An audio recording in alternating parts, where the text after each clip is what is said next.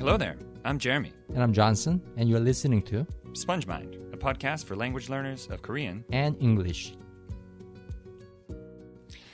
So, this is our very, very first Sponge Mind podcast here. Thank you all for listening.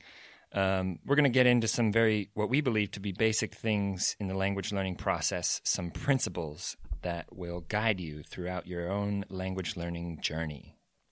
So, a lot of people, when they, especially people who haven't learned a language, when they think of the process, they think, oh, no pain, no gain. It's going to be hard. You know, no matter what, I just got to put in a lot of time and focus and energy. And oh, it's just going to be such a difficult, difficult thing. But it doesn't really have to be that way, does it? It doesn't. You know, a lot of people say it's really hard to learn grammar or, you know, and of course it, it can be if you go about it the wrong way. But we have some different views on that, and we're going to get into that. Uh, in this, Jonson, you want to explain that a little bit? What you believe about grammar study? Yeah, I mean, my experience has been always the more struggle that I had when I was learning a new word or expression or grammar point in English, the more struggle I will have when I actually st- try to use it. I think it's the same for all the other English learners that I en- encountered too, that I helped. Yeah. The more difficulty they had learning a word or expression, uh, they have harder time putting that out of their mouth. And Yeah. I think it's true for even Korean learners too, or pretty much for any foreign language learner. And there's a reason for it because it's psychological. Mm-hmm. When you put something too deep into the corner of your attic, then it's harder to get it out. I think that your brain works the same way too. Interesting. If you work too hard to keep it really organized and put it in a box labeled with a red post-it note that's under another box, and then you want to go get it out, I see what you mean. Right. Leave it on the table. It's easier to pick it up, right? Yeah. So I think language learning kind of works the same way too. So uh, when you learn something intuitively, when you learn something easily, that means you're going to have easier time using it too. That has been always my experience. Yeah, I can I can totally vouch for that. The weird thing is though that I was I'm not really aware of it when I when I use the things I've learned subconsciously. As I've gotten to a higher level of Korean, I kind of pick up on grammar structures and uh, I've I've sort of heard them before, and sometimes I even use them, and I'm not quite sure if it's right or not. I just use it, but that's the point. There's no difficulty there because I don't need to worry about oh, is this right or not? Because I studied it the other day, and this book said this, and that book said that. It's just oh, I think it gets used in this situation. Let me try it out. Try it. No reaction. It worked. you know? They don't laugh at you. Ha ha. Yeah, exactly. Right? You said it wrong. Yeah, I look for the the cringed forehead as the feedback of whether my sentence was wrong or not. oh, I messed that one up. That's right. Or they wink. Yeah. So anyway, let's get into these principles how to make the language learning process easy. You know, we we both very much believe, uh, and part of what we have built Sponge Mind on together is the the mindset that techniques may vary, but principles don't. Techniques may be different from person to person, but the principles are the same. And what is that principle, Jonson? Oh, the principle is this learn like a baby does. In other words, repeat the process that we went through when you're a baby, learning our native language. Yeah, That's the principle. It makes the whole thing easier. It really does. So we have uh, three major points here that we're going to get into, and the first point is to listen to the sound of the language. Now, whether you're a beginner or you're later on in your language learning process, this principle remains equally important. Learn to listen to the language, your target language, as if it were music. So when you listen to music, you're very uh, you're you're not really worried about what note is being played. I mean, unless you're a professional musician, you're probably not thinking, "Oh, that's an A flat," and you know, you're just going along with it and uh, listening. Essentially, you know, taking it in, drinking it in, if you will. Yeah, I mean that's exactly what a baby does too, right? Mhm. When uh, she's learning the no native choice. language. Yeah, exactly. I mean, she doesn't understand, she doesn't comprehend. So to a baby, a language is not, is not a carrier of meanings. A language is a collection of sounds, Totally, like a bird song totally. or the sound of a waterfall. you know, Exactly. I never listen to a bird squawking and think like, "Oh, what are they saying?" I wonder if that's the noun or the the verb in the sentence. I must be so stupid. I don't know what they're saying. We never feel that way, right? Yeah, But we never go through that step. We always skip that step. We try to comprehend right away. Yeah. And I think that's where the tragedy begins. And that's why it gets so much more difficult than it needed to be. I find a, a lot of, especially a lot of Korean learners that I interact with. Um, I find that they I, get, I usually tell them that they need to do some more listening. In fact, I tell my Korean people learning English students, I got to be really clear with that. I tell them as well that they need to listen to the language. They need to listen to English. They need to listen to their target language a lot more than they are currently. Um, and that's the biggest problem with most people learning language. They're just starving their ears. I mean, they lack so much in that department, listening, lack of input, Totally lack of auditory input. hmm So the biggest barrier, I believe, is that people try it. They do it a little bit. They know clearly I got to learn this language, so I should listen to it. But then they do it and they expect to be able to comprehend something. Like think about it this way: since they've been a child, their entire experience of their life listening to any language has been of completely understanding it, or almost completely understanding it. So they're conditioned to to believe that spoken words should be understood. Although they never understood a thing when they were a baby, they never did. They forgot how they, They just felt. forgot. exactly. Said at the same time. Forgot. Yeah, yeah. We may tend to do that at times, listeners. Um, Jonson and I think very much alike, so we may say the same thing. And we look time. alike Please in case, you know, you haven't seen our picture. Yeah, so much alike. People mistake us for twins all the time. Sarcasm. So deliberately listening to the language without any without caring about comprehension is extremely, extremely important. In fact, I believe the most important thing in the language Me learning too. journey. It's the first step. It's the foundation. It builds the basis for other skills too. So later you're going to be you're going to be learning vocabulary, grammar, you know, reading all these things. But all these other language skills are built upon the foundation that you uh, make uh, when you listen to the language, like you listen to music, the sound of it. So you get rid of this foreignness of the language. Mm. Oh, yeah, exactly. All right, so that leads very well into point two of this podcast, which is essentially familiarity. Um, now, let's think about when you make friends with someone. When you make friends with a person, what's the first thing that you usually do? You introduce yourself, you smile, you're pleasant to them. And Jonson, what do you not do? Uh, I don't ask for their social security number to memorize. I don't ask for their credit card number to memorize, unless I have some other intention. yeah, excuse me, how much do you weigh and how tall are you? Nice to meet you. But I don't really care. You know, I don't even want to get close to you. I just want to, you know, remember your facts, and I just want to analyze you. and that's not love, that's not familiarity, and that's not. That's not a relationship. So we always tell our members this: learn a language just like you're building a relationship. It's just like building relationships. hmm I mean, a baby doesn't memorize anything. A baby doesn't even know what memorization is necessarily. They just know learning. So when they meet a new peop a new person, when they meet new people, they look at the face, they see the smile, they remember the smell, the sound of the voice, s- the you know sensory input, if you will, that person gives off. So with language, it's exactly the same. Yep. So it's the same way when you meet somebody for the first time. We don't try to remember facts about them. We don't try to uh, analyze their deepest fears. No. Instead, we yeah. Hi, nice to meet you. What's your deepest fear, by the way? Oh, you don't want you don't want to talk. Eh, Okay, because I want to go deep, right? We don't do that, right? We go easy. We don't go deep. We go easy, and we spend time with them. The same thing is like coming at a language and saying, "Okay, I'm going to learn this language now. What do the noun phrases look like, and how do I use this the past, past, present, imperfect, indefinite?" I mean, all the structured learning helps, but it should come later, in our opinions. I think the first step is to make friends with the language, build relationship. And see, here's the thing.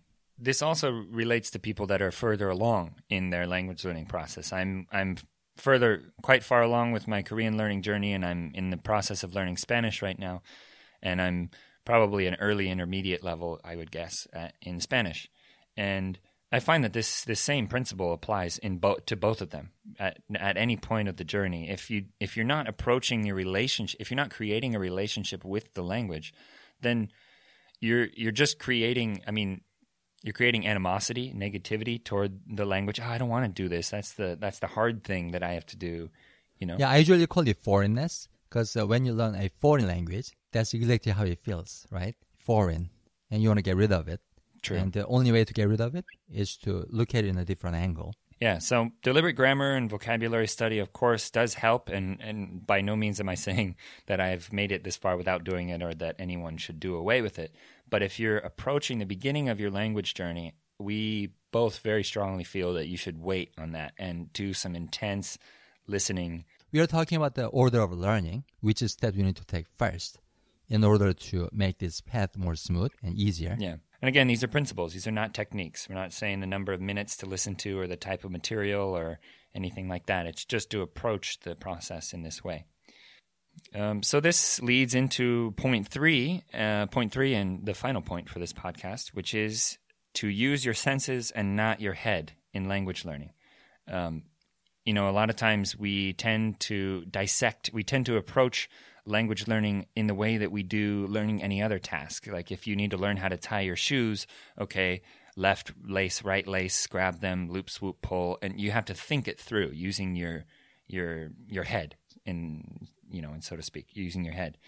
But with language, it's very much a sensory a sensory experience. There's the sound going into your ears, the moving face of the person in front of you, um, you know, the social cues, body language. A lot of times, I find that body language is a better tell for the meaning of what someone's saying than than actually the content of their words. When you try to say something using the language itself, it's uh, it's closer to uh, it's closer to physical exercise. It's closer to physical activity than anything Yeah. else. You are using your muscles. You are moving your muscles inside your mouth.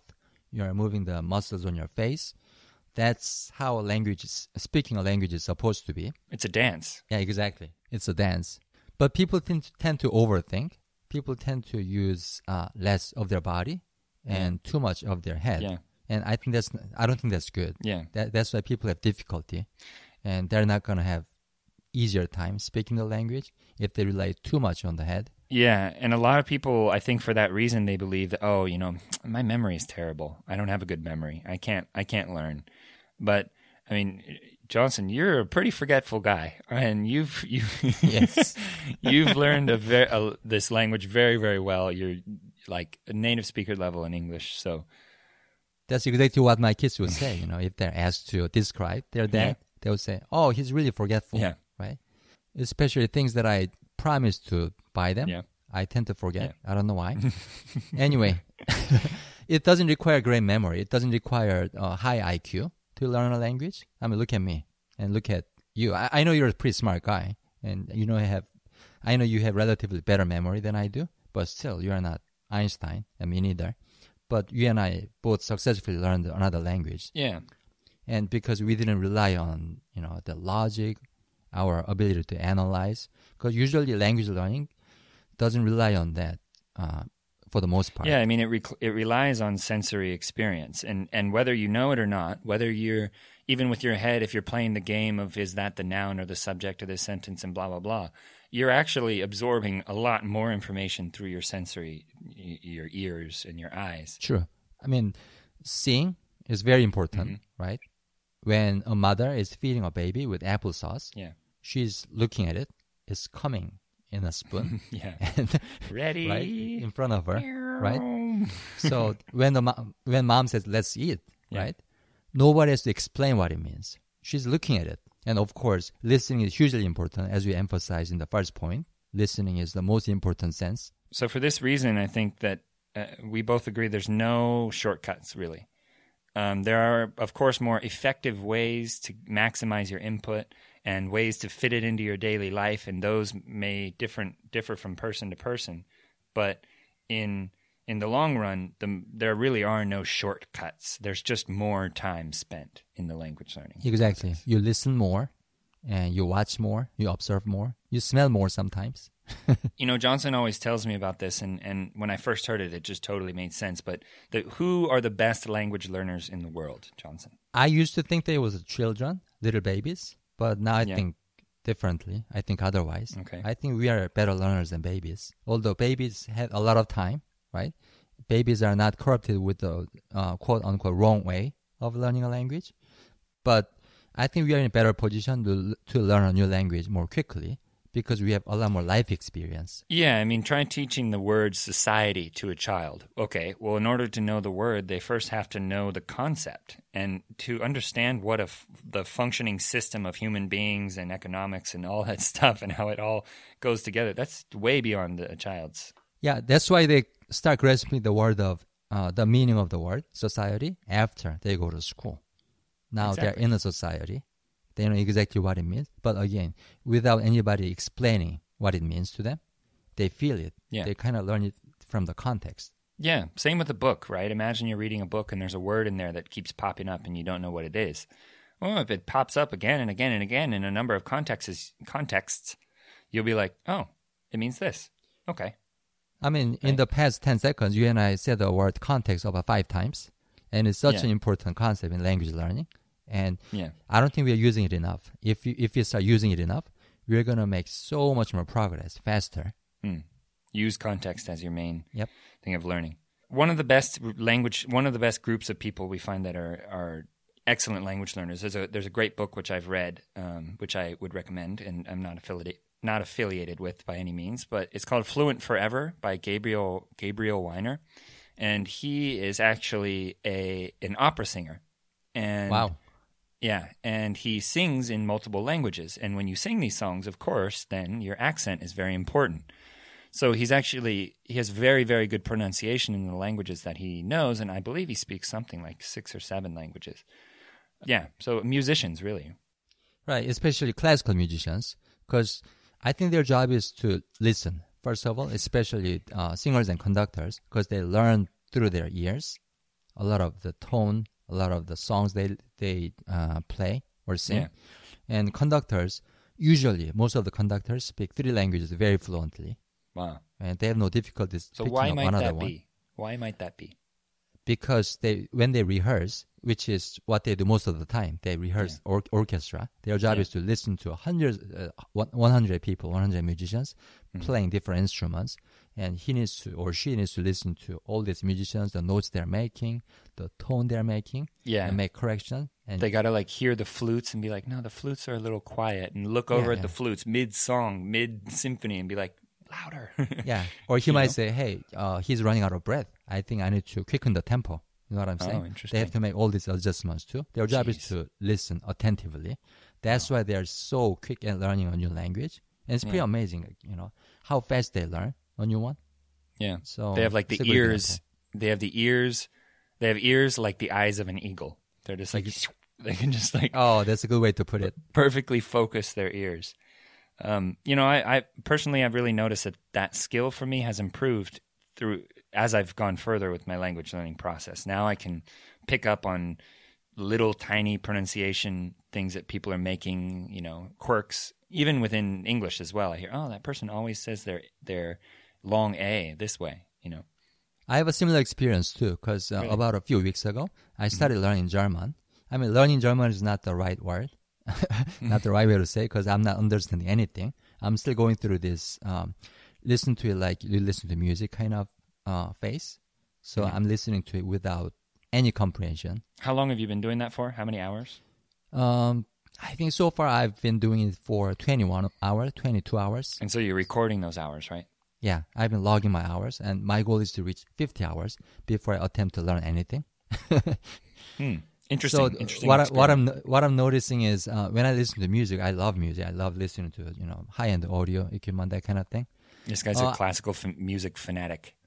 Oh, yeah, that's understatement. Anyway, when I listen to uh, classical music these days, Mm-hmm. uh, I find myself uh, enjoying it better.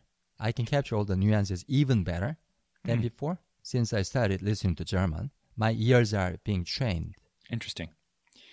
Well, that's very important. So we've gone through our three points here. We're intending this podcast, it should be said, I think, the, to be listened to by Korean people learning English, but also by English speakers who are uh, learning Korean or really learning any language. Um, so we kind of fo- are going to follow this one, two, three point uh, format in our in our upcoming podcast to make it a little easier for the non-native English speakers to follow along. And we're also making this this podcast with the same general points, the same content in Korean as well. So you can check that as check that out as well. If you're a, a Korean learner and you want to, now that you know this content, you can go over and listen to the same thing in Korean, and and uh, you have a better contextual foundation to um, to learn from. So, do you have anything you want to add to that, Jonson? So I think we should go over these three main points just one more time, just to Yeah. make it very clear. Mm-hmm. So we have point one, which is listen to the language as if it were music, the way that you would listen to music. Just absorb it and mostly enjoy it. Um, this leads into make friends with the language, get familiar with it. Um, don't approach it as if you would, say, a job interview. Approach it the way you would, you know, making a new friend, and that is one of a lighthearted interest and uh, a desire for familiarity. And finally, use your senses and not your head. Um, don't worry too much about what's right and wrong and dissecting this and that. Um, use your your sense, your feeling, your intuitiveness, what you see and what you hear, and absorb as much as you can. Because in the end, that's that's going to help you the most. Yeah, keep your ears, eyes, and heart open. Then the language will start flowing in. Trust me. Great, great way to put it. Well, we'll end there. Thanks for listening to our first episode of our podcast today, Sponge Mind Podcast. Yeah, this is our first one, so I hope you liked it. Please let us know. Um, feel free to visit our website at spongemind.net. It's under construction at the moment, but um, you can check us out on YouTube. We have a channel called Sponge Mind TV. We make videos that are um, in a similar in a similar fashion to this. And uh, anything else you want to add there, Jonson? Not really. I think I talked enough. Speaking English is way way more difficult than I thought. Actually, by the way, I was only kidding. I was only kidding. I always tell my students or learners that never tell yourself that English is hard because Yeah. that kind of becomes the learning mental block. It really does. It Yeah. really does. It's a thorn in the head. Exactly. All right. Well, thank you all. Keep doing what you're doing. Enjoy your language journey. Drink it all in and grow.